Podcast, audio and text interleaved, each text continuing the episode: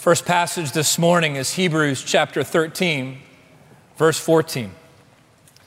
For here we have no lasting city, but we seek the city that is to come. And then Revelation 21, beginning in verse 1. John writes, Then I saw a new heaven and a new earth, for the first heaven and the first earth had passed away, and the sea was no more. And I saw the holy city, New Jerusalem, coming down out of heaven from God, prepared as a bride, adorned for her husband. And I heard a loud voice from the throne saying, Behold, the dwelling place of God is with man. He will dwell with them, and they will be his people, and God himself will be with them as their God. He will wipe away every tear from their eyes, and death shall be no more. Neither shall there be mourning, nor crying, nor pain anymore, for the former things have passed away. And he who is seated on the throne said, Behold, I am making all things new. Also, he said, Write this down, for these words are trustworthy and true. And finally, from the Gospel of Matthew, chapter 5, beginning in verse 14, Jesus said, You are the light of the world. A city set on a hill cannot be hidden. Nor do people light a lamp and put it under a basket, but on a stand, and it gives light to all in the house. In the same way, let your light shine before others so that they may see your good works and give glory to your Father who is in heaven. This is the word of the Lord. Please be seated. As we get into it, I feel like I need to come clean. I need to be honest with all of you this morning. I did not always love the city of Dallas. I know, it's a shocker. I never thought I would live here, never thought I would do ministry here, never thought I would raise a family here. See, I'm a Texan. I grew up in Waco. I was born in Houston, went to college in College Station. Uh, yeah, I heard that out there. may or may not be a two percenter, but that's okay. And yet, when I graduated from college, I wanted nothing more than to leave Texas. Now, I know for some of you that seems like apostasy, it's sacrilegious, but I, I, just wanted to get out. I wanted to live in a different part of the country, a different city. Uh, a city maybe like Seattle or Los Angeles or New York. That's always where I envision myself. And so I guess it shouldn't have surprised me that when I got a call from a dear friend who said, Hey, move to Dallas and come do ministry with me in the city. You see, Dallas was my Nineveh. I was a lot like Jonah. I was running from Dallas, and all the while, God was calling me here. If you know the story of Jonah, you know at the end of the book, there's Jonah, and he's on a cliff and he's overlooking the city, looking at all that the city is, and he wants nothing to do with it. Well, that's how sometimes I feel until on those rare moments where I'm looking at the city lights of Dallas and I'm reminded why God called me here. Same way he called Jonah to Nineveh. See, if you remember the story, God comes alongside Jonah as he's overlooking Nineveh. And this is what he says He said, Should I not pity Nineveh, that great city in which there are more than 120,000 persons who do not know their right hand from their left, and also much cattle. And it's almost as if God is saying the exact same thing to me about Dallas. Should I not pity Dallas, that great city, where there are more than 1.3 million persons who do not know their right hand from their left, and yes, also much cattle? And so I have a question for you this morning that I've been wrestling with for now more than a decade. You see, because if I would have made a list of all the cities I'd want to live in, Dallas wouldn't have even have made it. But Dallas has become much more than just a city to me, Dallas has become a calling. Could it be that you live here in this city at this time and at this place because God loves this city and God loves you? Could it be that He has called you here? to seek a new city. Could that be why you are here? This morning, we're going to look at the third aspect of our extend vision. a call for every one of us, every man, every woman, every child to seek a new city. And we're going to look at this in just three ways, real briefly, from three different passages that we are called to live in a city, we are called to seek a city, and we're called to be a city. The first way we are called to seek a new city is this that we are called to live in a city that does not last. The writer of Hebrews says that here we have no lasting city but we seek a city that is to come. It's a simple statement, but it's profoundly important. You see, we live in a city like all other cities, it's not going to last forever. And there is no doubt that cities today, perhaps more than ever, contribute to the flourishing of human society. Today, it's estimated that more than 50% of the world's population now lives in cities. And we are now seeing that same kind of growth right here in our own city. Dallas is growing rapidly. Get this. Last year alone, 143,000 people moved to the Metroplex. DFW now exceeds 7.2 million people. That's 393 people moving to DFW every single day. And all you have to do is look outside and recognize our city's growing, right? Every crane, every new office building, every new apartment building, our city is bursting. And yet, with all of our success, Dallas is just like every other city all over the world throughout all human history. It's not going to last. It's not going to last. And all you have to do is visit the ruins of the world's great cities to recognize this is true it's just not going to last. And just as much as there's evidence of success all around us, there's also evidence of darkness and decay. The mayor of our city, Mike Rawlings, says that Dallas is the poorest rich city in America. We have the highest rate of income inequality in the United States. Not only are we plagued by uh, in, uh, income inequality, we are plagued by racial inequality as well. And is there anything that last summer taught us when the shootings happened downtown? It's this that though we can be resilient as a city, we are not immune to racial division. And though there are churches all over our city, I want you to know our work is not done as the church. This city is still a mission field. It's estimated that now 40,000 non Christian immigrants move to DFW every year. There are 125 mosques, 52 Hindu temples, 52 Buddhist temples, representing 500,000 unreached peoples who've never heard the gospel right here in our Metroplex. The need for evangelism is great in our city. And though we live in a city that is religiously conservative, our city desperately needs redemption. So the writer of Hebrews says, We have no lasting city here. And there's basically two responses to that reality. One is we can look at our city and its darkness and decay, and we can say, Well, let's just abandon it. Let's just keep to ourselves and allow it to crumble under the weight of its own sin. But the other response, which I believe is God's response, is to recognize there is a sense of urgency now for us to be on mission for our city. One such city that has now become ruins was a city called Babylon. And to that city, God sent his own people into exile in the same way that we are now exiled here. And yet, God gave them these instructions He said, plant gardens, build houses, live in the city, and seek its welfare. Pray to the Lord on its behalf, for in its welfare you will find your welfare. God has called us to live, to flourish in a city that's not going to last. God has called us to seek a new city here. Well, what does that look like? Revelation 21 gives us a vision. We're called to seek a new city that is to come.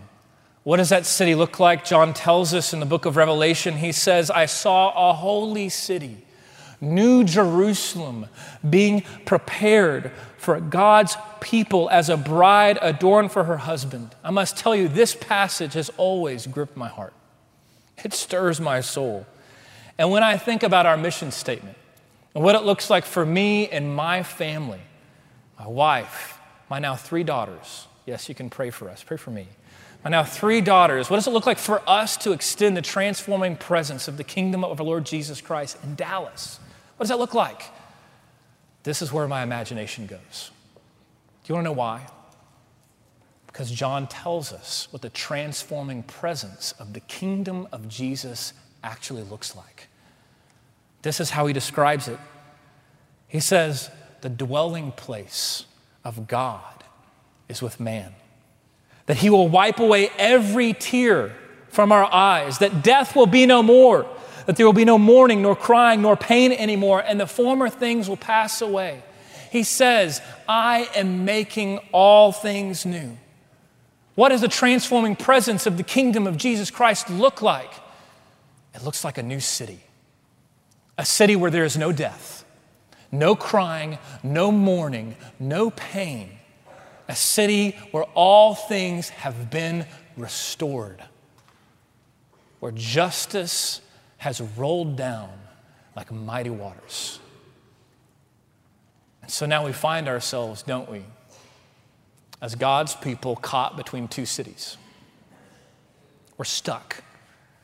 We're stuck between these two cities, between a city that is to come, a city that we long for, a city that we hope for, and this dark and decayed city that we now live in. And the question that should fall on all of us is this what do we do? What do we do? What do we do as God's people?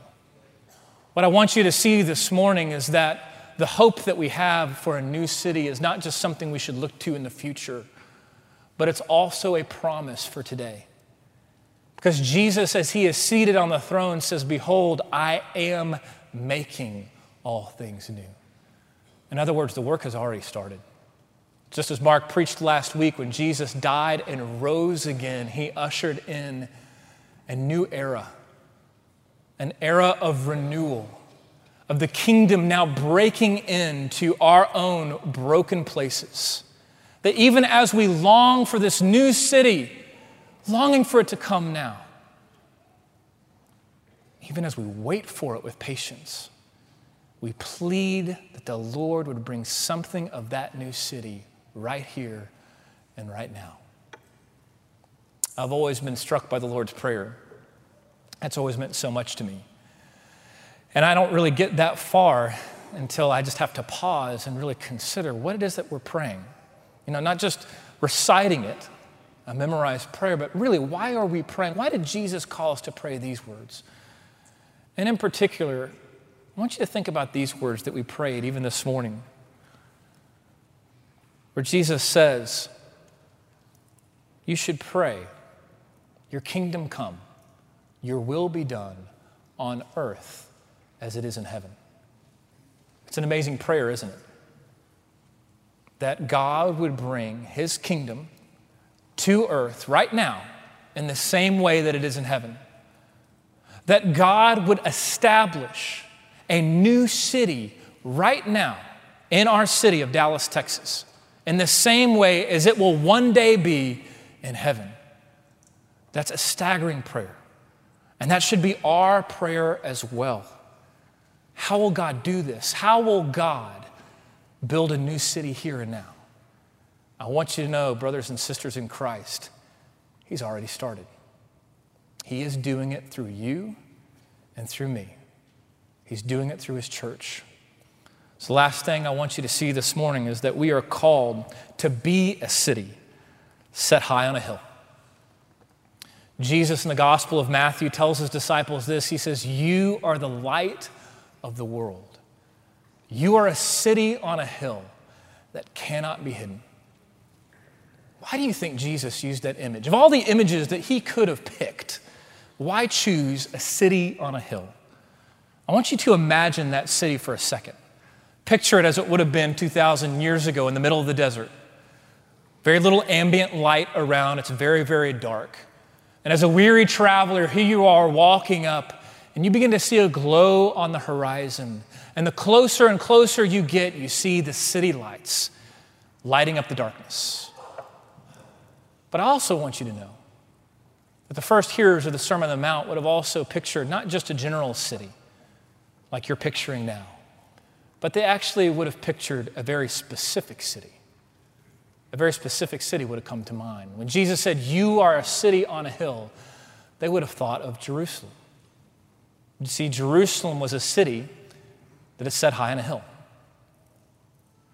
And in its light, it shines so brightly, so much so that the people of God longed for it because it represented all of their hopes of redemption, so much so that the psalmist says, I lift my eyes up to the hills, to Jerusalem, for where will my help come?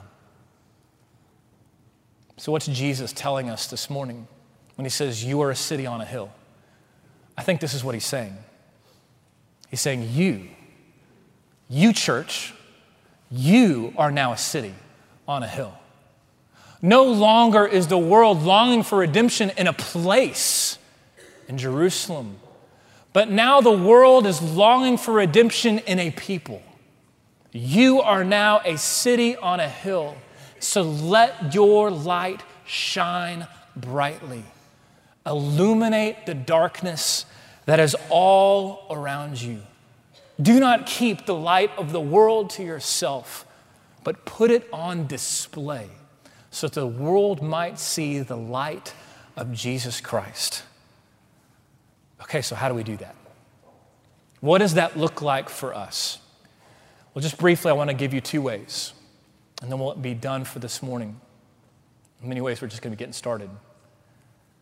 The first way is this we illuminate the darkness of our city as a city on a hill by being a church that is gathered together. We're doing it right now.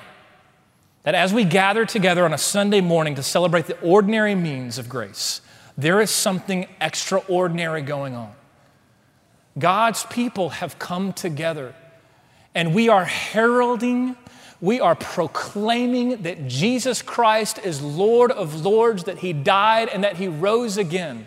And from this place right now, this sanctuary, we are declaring it from the rooftops.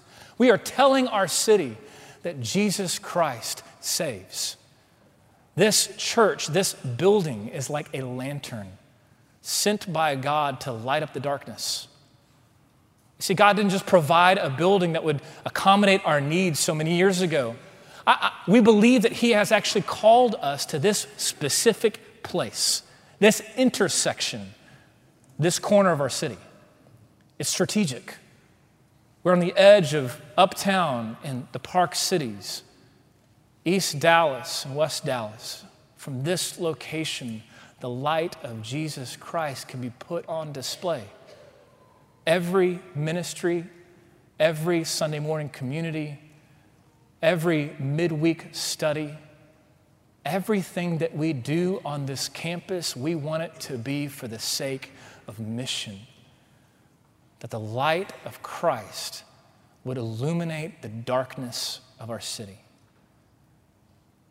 But I want to tell you that this building is not where our vision ends. This building is where the vision begins.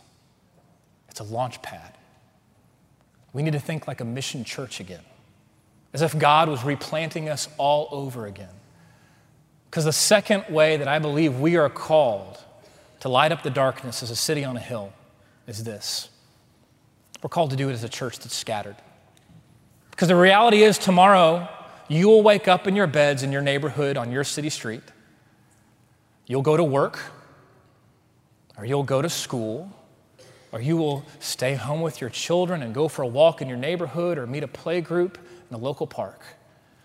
And with you, you will carry the light of Jesus Christ within your very souls.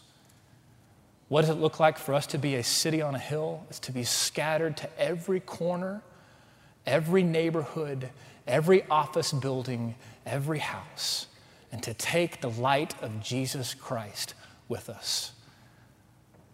And that's why that's my favorite part of this campaign, because it's going to take every one of us. every man, every woman, every child, extending ourselves to the utmost, to our very limits. Yes, requiring and sacrificing every dollar that we could muster, but really asking for our very lives, that we lay our lives down for the sake of the gospel, that darkness would no longer win, that we would seek a new city of God within a city of brokenness. Why do we do it? Why should we do it? Why are we calling you to do it? Because that's exactly what Jesus Christ has done for us. You see, Jesus Christ called himself the light of the world.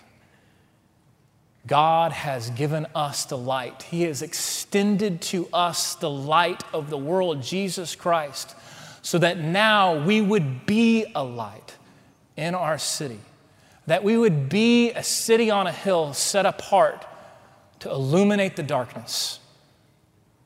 Every poor, poverty stricken neighborhood, every racial division, every sector and sphere of culture, that it would be changed and transformed for the glory of God. And so, my question to you this morning has changed a little bit. Not are you called to this city, but how? How is God calling you to extend the kingdom of Jesus Christ in Dallas? What does that look like? Because as we seek the new city that is to come, we join in this prayer that Christ Himself taught us to pray that His kingdom would come here and now to the city of Dallas, Texas, as it is in heaven. Let me pray. Father, we ask that you would stir in our hearts and souls, that you would give us this vision of this new city that is to come. But Lord, as we wait for it, we do pray that you would bring that new city now, right here to earth, even to our very city, Dallas, in the same way that it is in heaven. So, Father, would you equip us to push back the darkness, the darkness of poverty and racism, the darkness of vanity, the darkness of every aspect that is so broken in our city. And Father, would you equip us above all to be heralds, to be ambassadors, to boldly proclaim the truth of Jesus Christ, that you would give us every opportunity to tell others the good news that your Son died and rose again, that all who believe in him have now have newness of life. Would you be with us now as we sing and as we leave this place? Send us out, we pray, in Jesus' name. Amen.